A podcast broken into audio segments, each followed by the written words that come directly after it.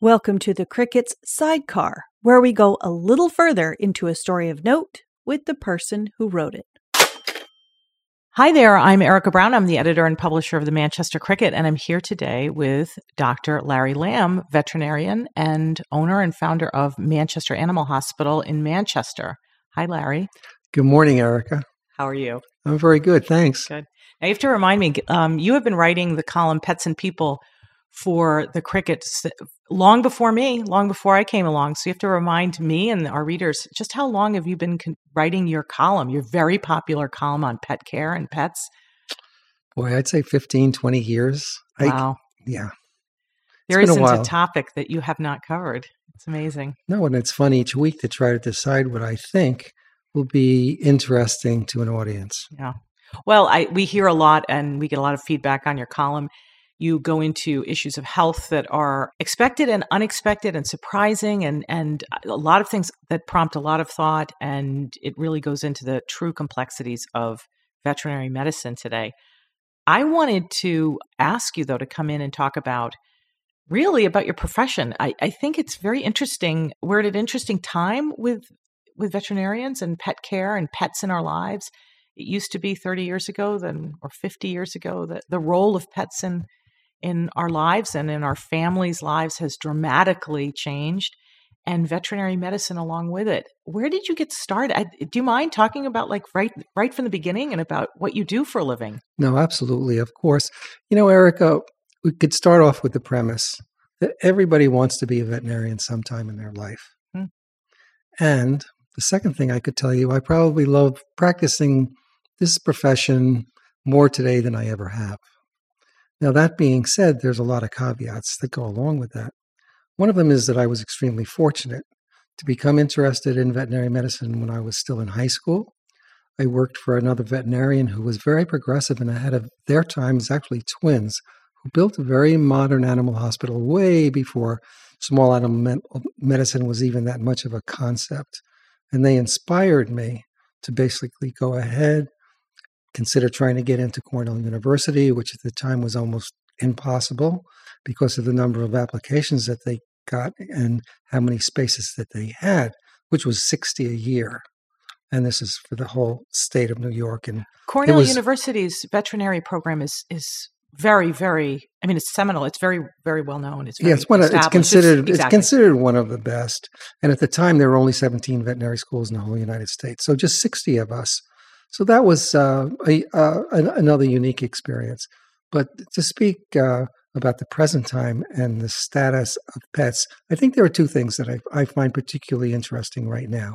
Number one, what is it to be a veterinarian today, and what is it like compared to what it was when I started?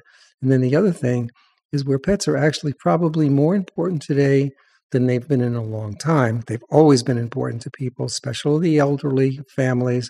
But with the pandemic, there was a tremendous surge in getting pets because people were confined at home. Mm. And being able to have that emotional support of having a pet was extremely important. Of course. But if we go back and we consider and compare what it was to become a veterinarian when I started the profession and what it is today, I would say to you that at the time that I went into veterinary medicine and for many years, I would recommend that anybody and everybody who could become a veterinarian because it's a wonderful thing to do, at least the way I can do it. Mm. Now, we'll go back to why I'm very lucky in the way that I can practice today. It used to be when I started that basically we didn't have specialists in the profession. Veterinary medicine has moved into a very highly technical, advanced, very similar to human medicine state.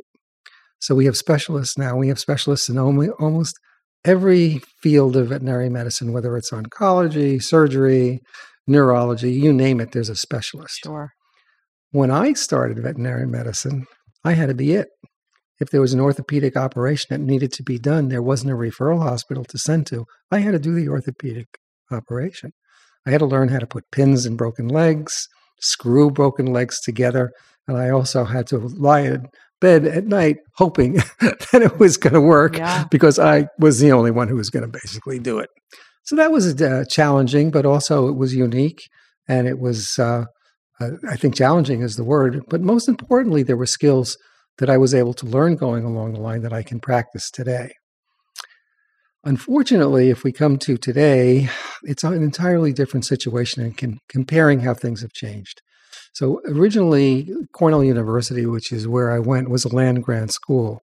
And there really was no tuition at that time. There was only an annual fee, which was minimal.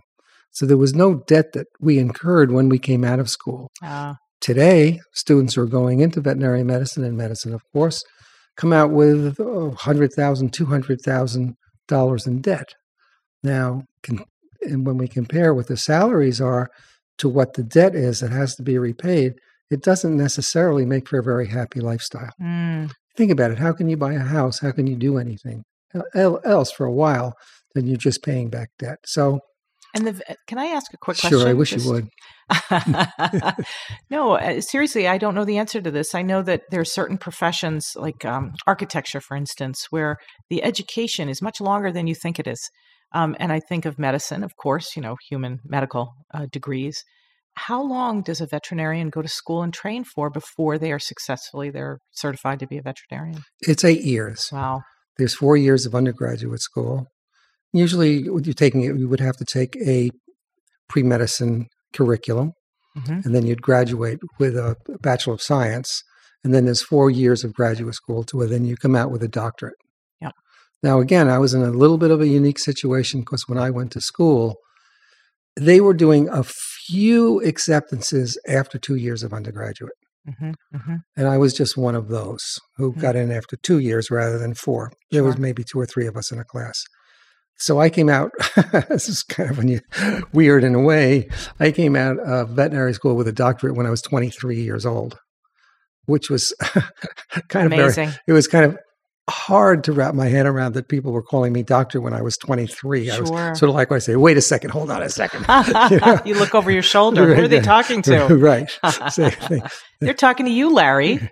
so uh, so again i was very fortunate again i look back at my career and i think about how lucky i am Mm. Now again i'm going to come to the present because i think that's really important and there are some statistics that aren't very nice to have to share but i think this is important erika would you think that actually veterinarians have one of the highest suicide rates that there is No, I wouldn't. wouldn't imagine that because we all think about veterinarian being with dogs and cats and people and doing something that they like Of course. We all think like that. However, what's changed is what I was starting to refer to is the fact that there's a tremendous amount of schooling, a tremendous amount of debt, and then the very nature of veterinary medicine has changed because, like a lot of things, the small individual practitioner is being replaced by corporations who buy the bigger practices. Mm-hmm, mm-hmm. So now, basically, instead of being your own boss or maybe working for someone else who's a veterinarian, hoping to basically eventually work your way into that practice and being a co owner or something like that and having a future, you're now an employee essentially, and someone else is calling the shots. Yes. Now, you also don't have the skill to do surgery, usually advanced surgeries, because somebody else is doing them. And from an ethical point of view, you're required to refer. Sure. So you're in an exam room and you're a general practitioner, and kind of like what you are as a signpost to send some interesting case Mm-hmm. to somebody else. Mm. So the, the reason why I have so much joy in my practice is I really do get to practice a plethora of different types of medicine ethically because I can do it.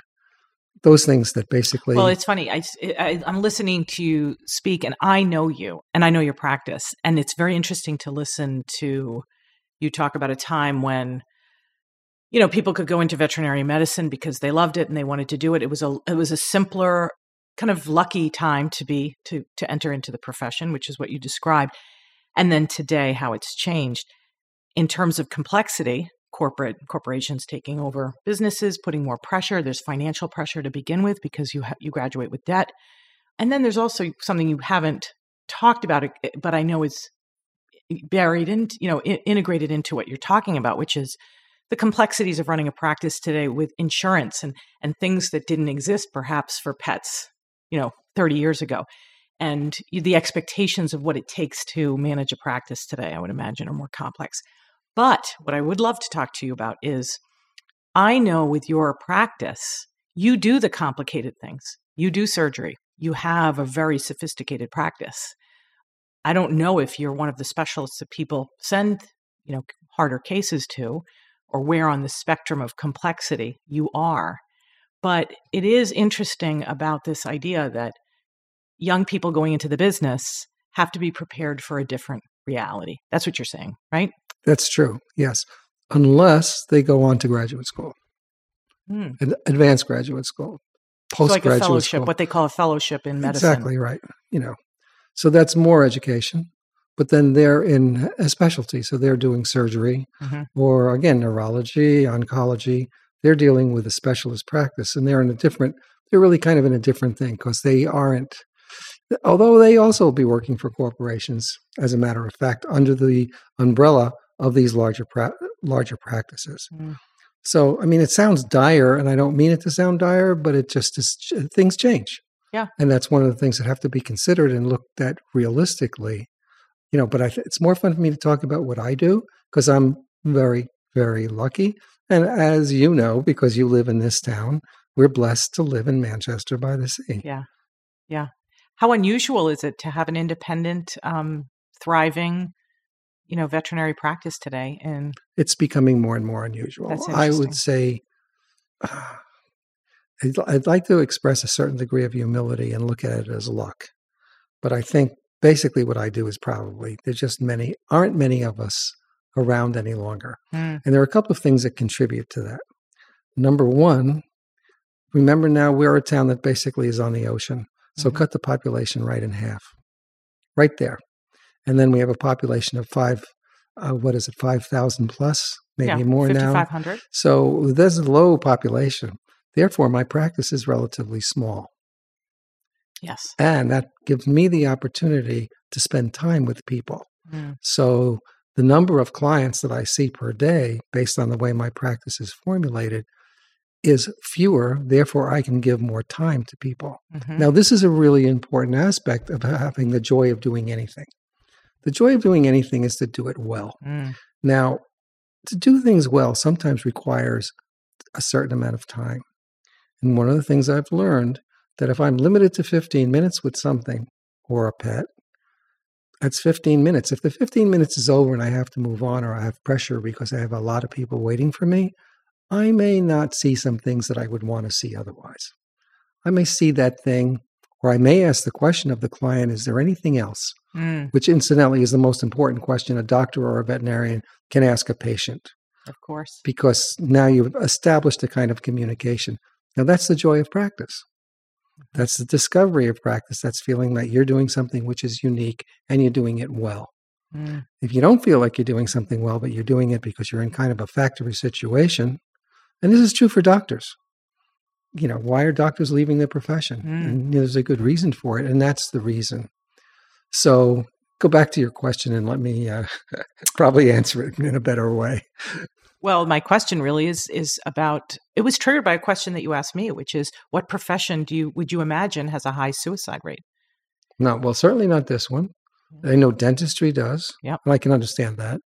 No, but I mean, otherwise, if it if it wasn't for the corporate part of it, what I do, it's literally a dream come true. Let me ask you something. Would you be a veterinarian today if you were a young Larry Lamb No. starting out his career? Oh, Absolutely, without a doubt, no. Number one, the problem would be that basically, again, I would be going to school, I would be coming out with debt, I would be forced to work for somebody.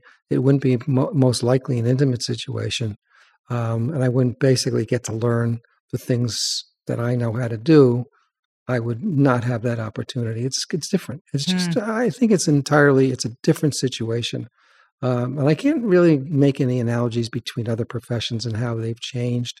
You know, if you think about the old time vision of a doctor sitting in his office and seeing people, oh, that's another issue house calls. I have the time to do a house call. Yeah. I have the time to put an animal to sleep for somebody who needs to have the animal put to sleep and take the time with that person Mm. and not seeing it like, oh, darn, I've got to put an animal to sleep. This is really bad news. No, that's an extraordinarily important thing to be able to do. Mm. You need the time to do it. Mm. You need to understand how important it is.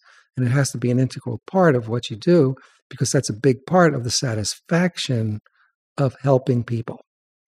And that's what makes everyone happy when they really feel that they're doing something good Well, you're you're painting a very concerning picture as I pull it pull the lens back because you're describing a professional situation in which people are it's structurally people are have a lot of reasons to be dissatisfied or not as proud or not as satisfied with their jobs and their professions and their lives as they could be because they have less time to do right. the thing they love because more complexity and more pressures are being introduced into their careers uh, whether it's through debt or through corporate ownership or something but at the same time i'm going to go back to something that you talked about at the very beginning which is that the role of pets in the last several decades has just increased and is and especially with the pandemic that has become more that has surged has become more prominent and it doesn't look like it's slowing down by the way. I mean this is a, a continuum. This is eh, pets are becoming more important in the lives of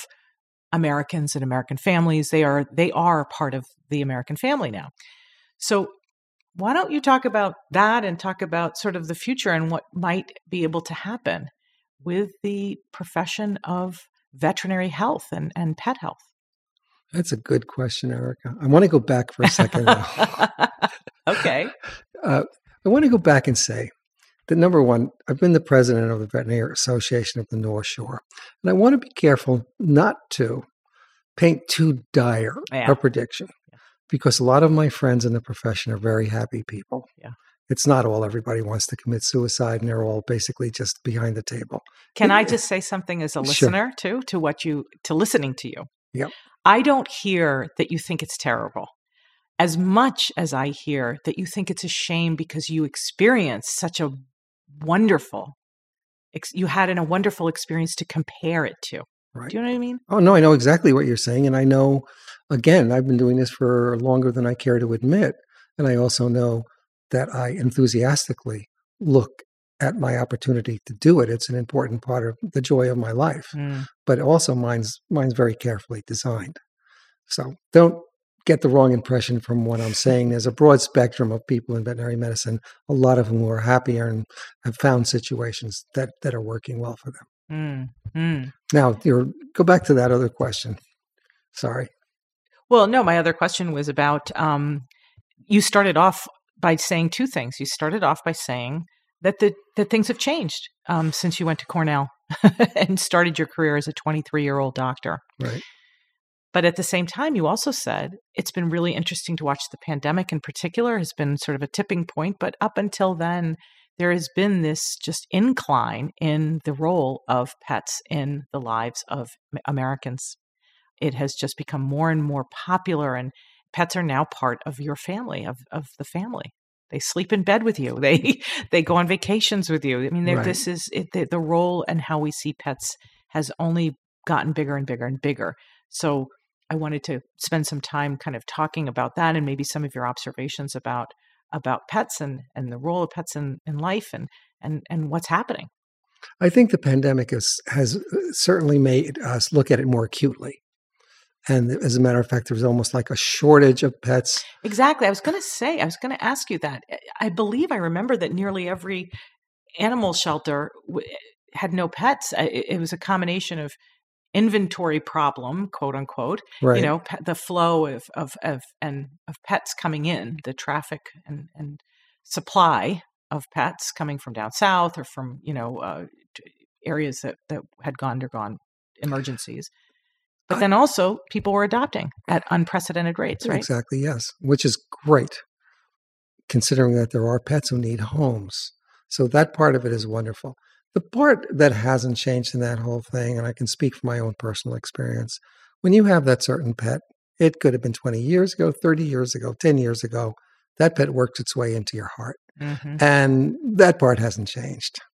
You know, the, the other thing also in relationship to veterinary medicine, and I'm just not necessarily a good example because graduating at 23, going into the Air Force during the Vietnamese War as a veterinarian, being stationed in southern Italy, inspecting food for the for, for, the Navy, for ships that were going over to the war. That was my job, and mm. creating a veterinary practice on the base. Well, you know, think about how lucky that is.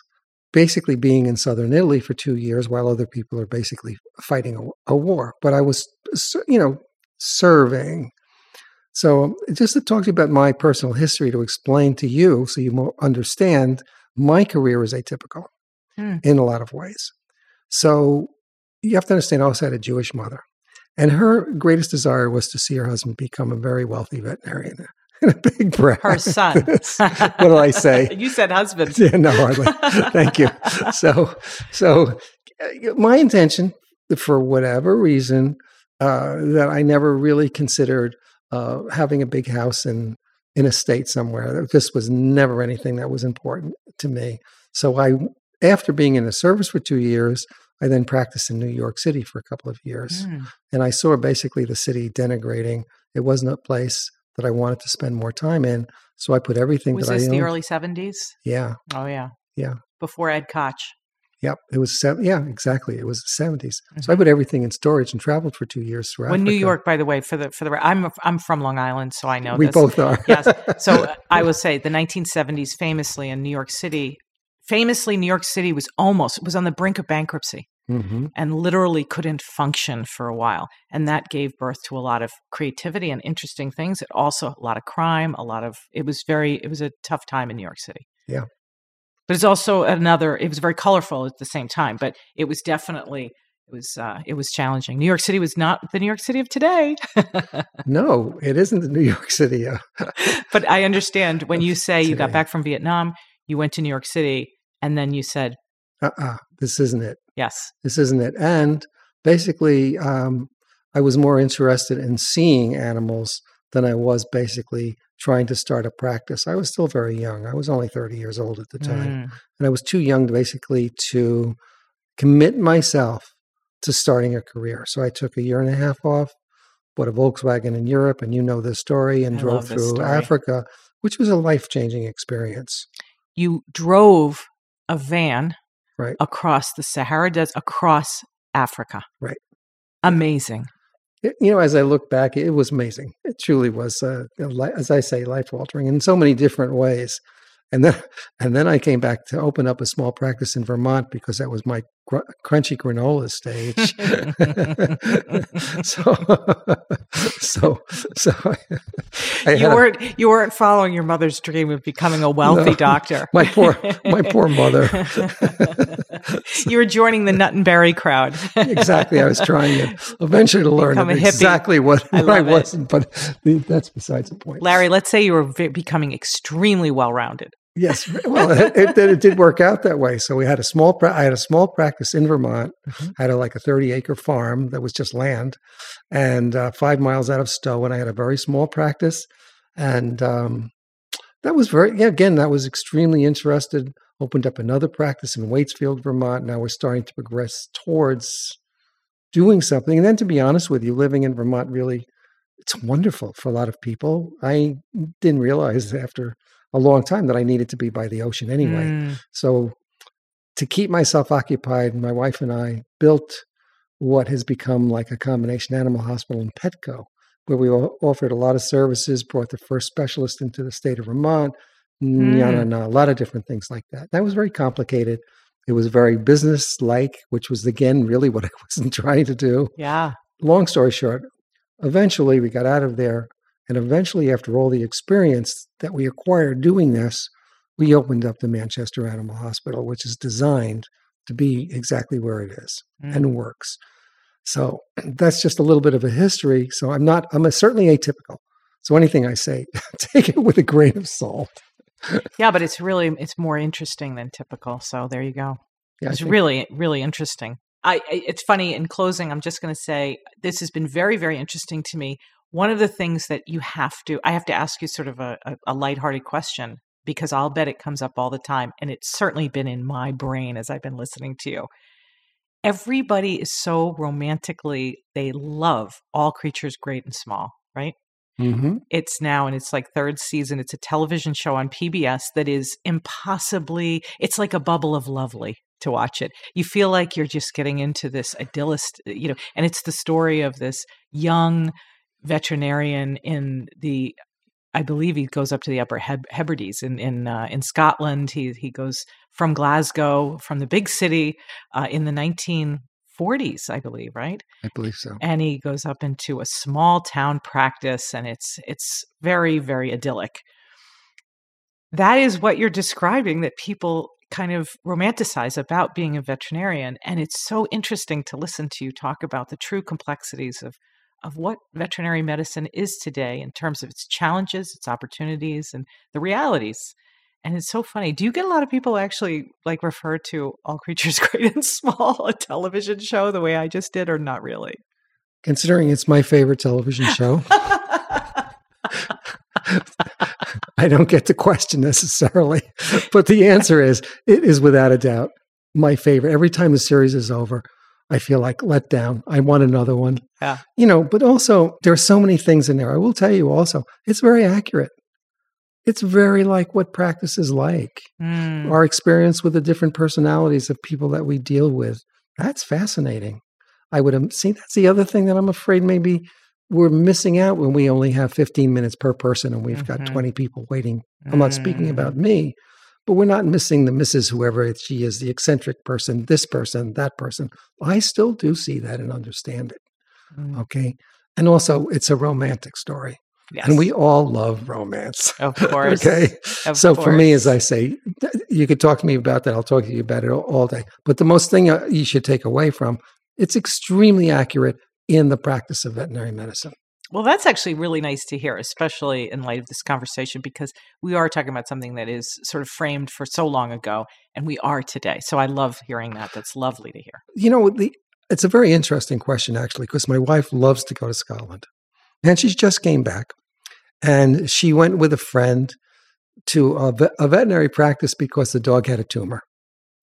So she actually got to sit in the waiting room, have the experience with a veterinarian who was in a practice. Now, it wasn't a big multi man practice, and it might have been a little bit closer hmm to what you see in great creatures. Hmm. And also, we're talking about essentially a sort of semi rural type of community. Sure. So uh, it, it probably, it, it, I'm sure that it exists. Yeah. Well, I love it. Well, thank you um, again, Larry Lamb. Um, you are the veterinarian and the owner of Manchester Animal Hospital. And for our readers, you are the, you pen the Pets and People column, and you have for the last 15 years. Thank you so much. I really love, and I hope you come back. We should do this. My delight. Thank you. Thanks, Larry. okay. Thank you for listening to this episode of Sidecar. To hear more Cape Ann stories like these, subscribe to the Sidecar podcast from thecricket.com on your favorite podcasting platform.